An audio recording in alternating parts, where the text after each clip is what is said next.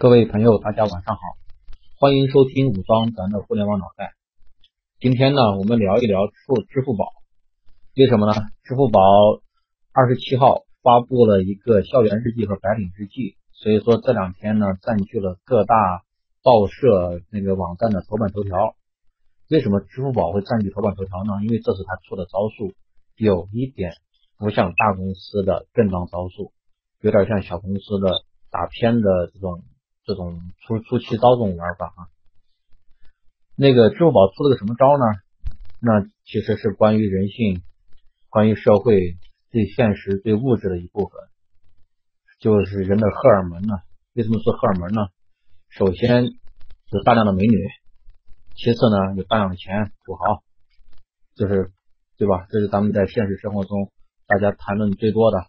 最吸引人关注和眼球的东西，他被他搬到了他的支付宝手机端页面里面。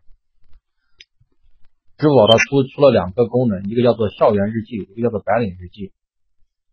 校园日记呢是专门供校园的女生来发布自己的照片，白领日记也是一样的，也只能女性同胞来发，男人呢只能看，只能点赞，只能打赏。而且打赏还得到七百五十分芝麻信用分以上才能打赏，就是说在那个淘宝上哈，应该花钱比较多的，刷分刷的比较好的那些人。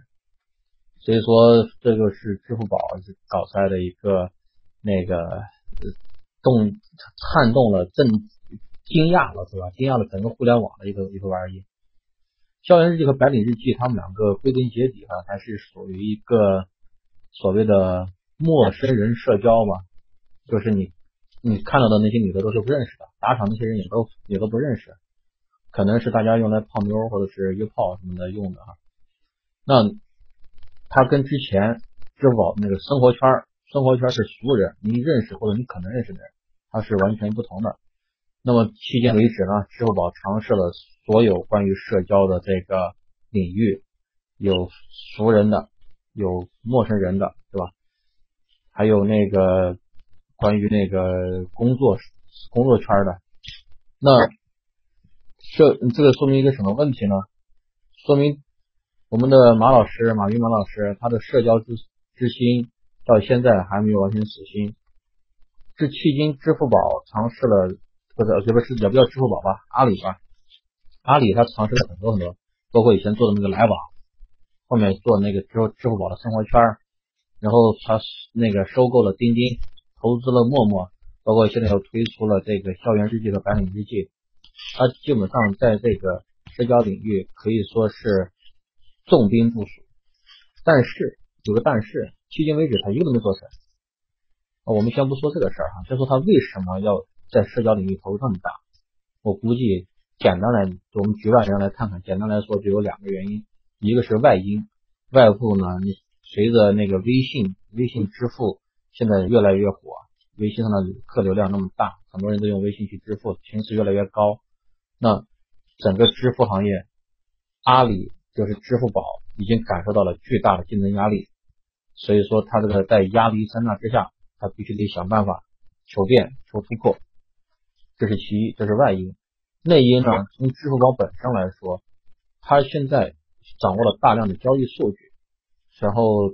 掌握了你的这个，通过你的交易数据，和得到你的个人的很多真实的信息，也得到了你的那个财务这个习惯、支付习惯、财务信息等等一系列东西。这些数据，对不对？按照马云的话来说，数据就是未来的金矿，他得想办法去挖掘这些金矿，要挖掘更多的支付场景，从这些数据里面挖掘更多的价值，尤其是他的芝麻信用分，从这个信用分里面发挥出更大的这个作用。所以他得想各种方法去积极尝试，这一个内因，一个外因。导致支付宝现在在不断的去做这方面的一个探索。那么为什么为什么它到现在还没有成功呢？这个是我们之前在咱们这个以前的节目中聊跟大家聊过的那原理，再说来来说事儿来解释一下。第一，大家记记不记得我们先聊过网络效应？你的朋友这个网络效应是什么？一个网一个网络的价值，那个跟它的人数的增长成那个幂次方的增长。比如说你有一个朋友在这儿，让你加入这个网络，他就才对你有价值。你一个朋友都没有，都不在这儿，加入这个网络，他对你没价值，对不对？所以说你的朋友都在哪里？你的朋友现在朋友圈里在微信里面，那么你就加入微信才有价值。你的朋友不在生活圈里面，不在那儿，你跑那去干什么？所以说，这个就是网络效应导致了他现在尽管做了那么多尝试，也依然很难在社交领域取得一些好的成绩。第二个事儿呢，就是关于人们对这个产品的一个认知、一个定位，对不对？大家早就把那个支付宝定位成网络交易这样的一个信用平台，早就把微信或者是 QQ 定位为大家做社交、做朋友圈，对吧？做社交、社交的一个平台。所以说，你你在这个认知之下，你会不自觉的哦，我要我要去社交了，我就跑到那个微信里面去，跑到 QQ 里面去。我要买东西了，我要支付了，那跑到跑到淘宝，跑到用支付宝去付。所以说，这消费者的认知和使用习惯也很难去改变。所以说，这这两条东西，这两个紧就像紧箍咒一样，死死的箍着阿里，他让他在社交这个领域很难有太太强的这样的一个一个一个地位和太大的一个一个发挥。但是，他必须得做这个事情。除了前面的内因和动因，呃，内因跟外因，那他为什么还得做这个事情呢？你想想，当年腾讯跟阿里去对掐的时候，腾讯做了个拍拍，拍拍到现在也也不是一样吗？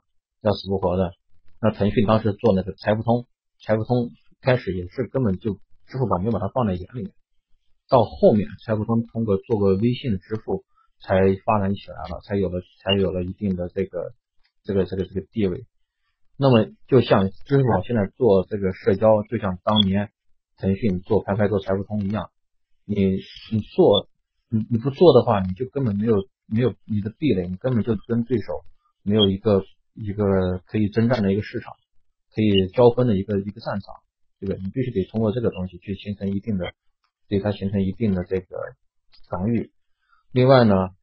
哎，你做了这个东西之后，搞准你不断的尝试，你在哪一块就火起来了，对吧？你现在阿里来做这个社交这一块，它第一是一个防对对手一个强大对手的一个防御，构建一些自己的这个防御防御的这个手段。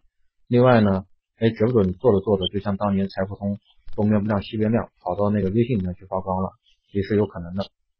好了，今天就跟大家就这个事情哈，就我自己的一个想法。